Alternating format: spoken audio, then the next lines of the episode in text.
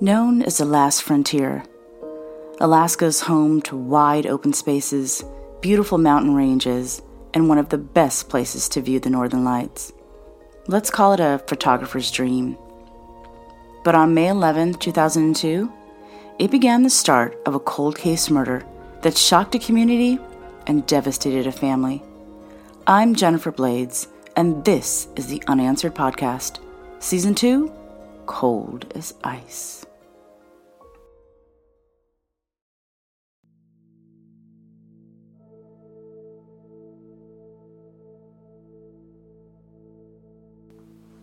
A resident of the Little Dipper apartment complex on Turner Street in Fairbanks, Alaska, made a 911 call around 4:13 in the morning on May 11th in 2002.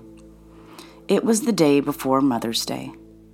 The female caller stated that a woman was lying in the parking lot of the apartment complex and was covered in blood. The caller said, quote, I just saw a lady outside running across my apartment. I look and she's on the ground. There's blood all over her back. End quote. Moments before, 21 year old mother of three, Mahogany Davis, emerged from her apartment number 13, where she stayed with her young children.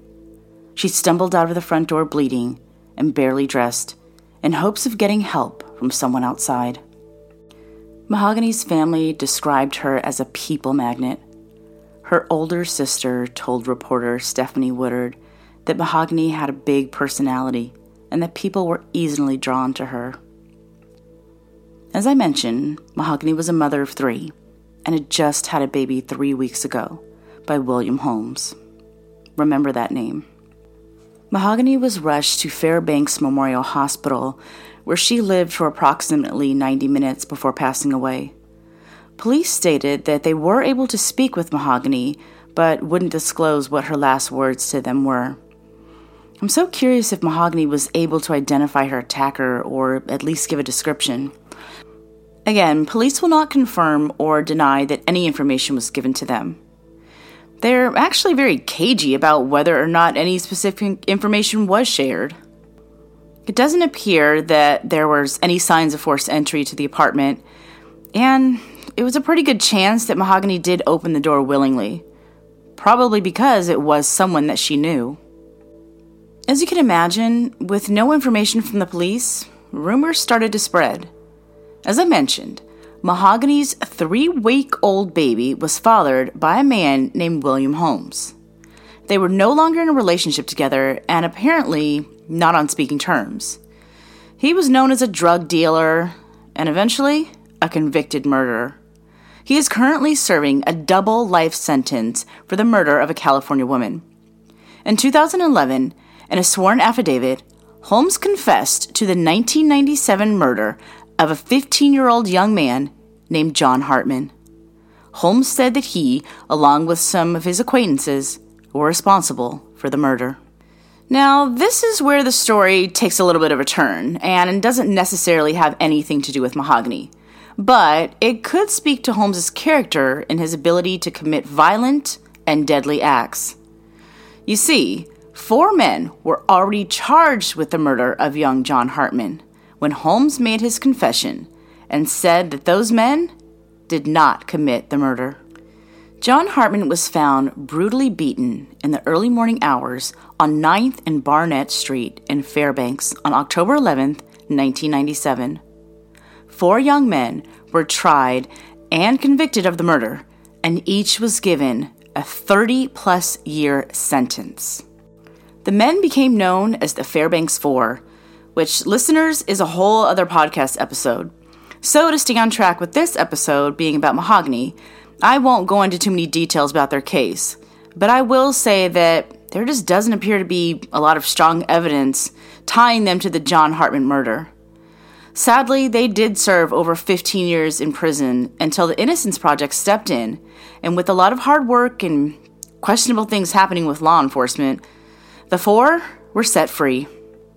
Again, this story is about Mahogany, but this detail is important because Wallace did confess to the murder of John Hartman, which makes me believe that there's a very good chance that he had something to do with Mahogany's murder. Another theory or rumor is that Holmes and his friend Jason Wallace were responsible for killing Mahogany because she knew too much, either about some drug activity or the killing of John Hartman or just some other type of illegal crimes that they were doing. As of right now, there's no motive, and it doesn't appear that the police have any suspects or suspect that they're willing to publicly name. Although her children were present at the time, I mean, they were little, and her oldest, who was four, did mention years later seeing a quote unquote yellow man, but I don't believe that that clue led anywhere. It's been almost 21 years since this murder took place, and really all they have is a lot of unanswered questions.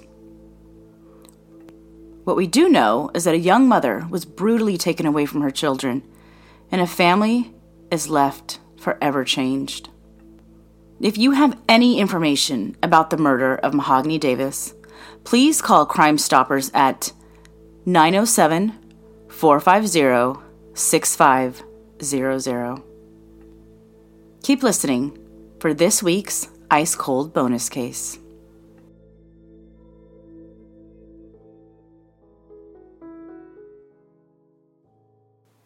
This week's ice cold case takes place in Rochester, New York.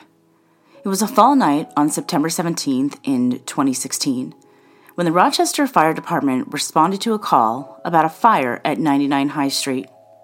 When they arrived, the house was fully engulfed in flames.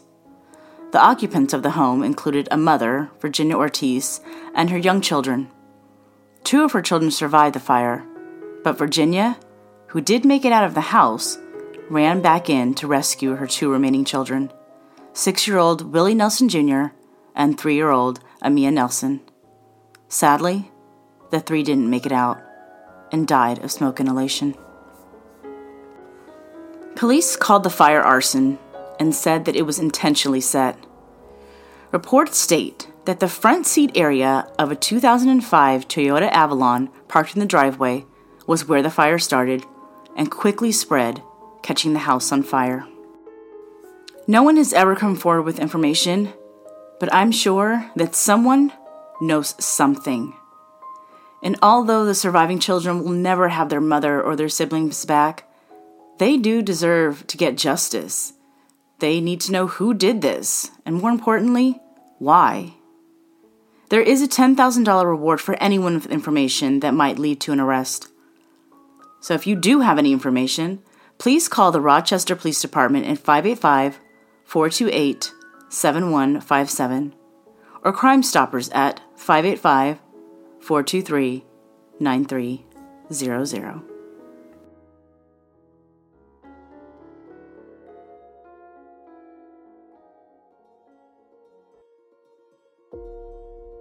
Thank you for listening. Don't forget to rate the show and tell a friend. Follow us on Instagram, Facebook, and TikTok at The Unanswered Podcast for updates and more information from today's show. If you have any case suggestions, go to theunansweredpodcast.com to submit your request.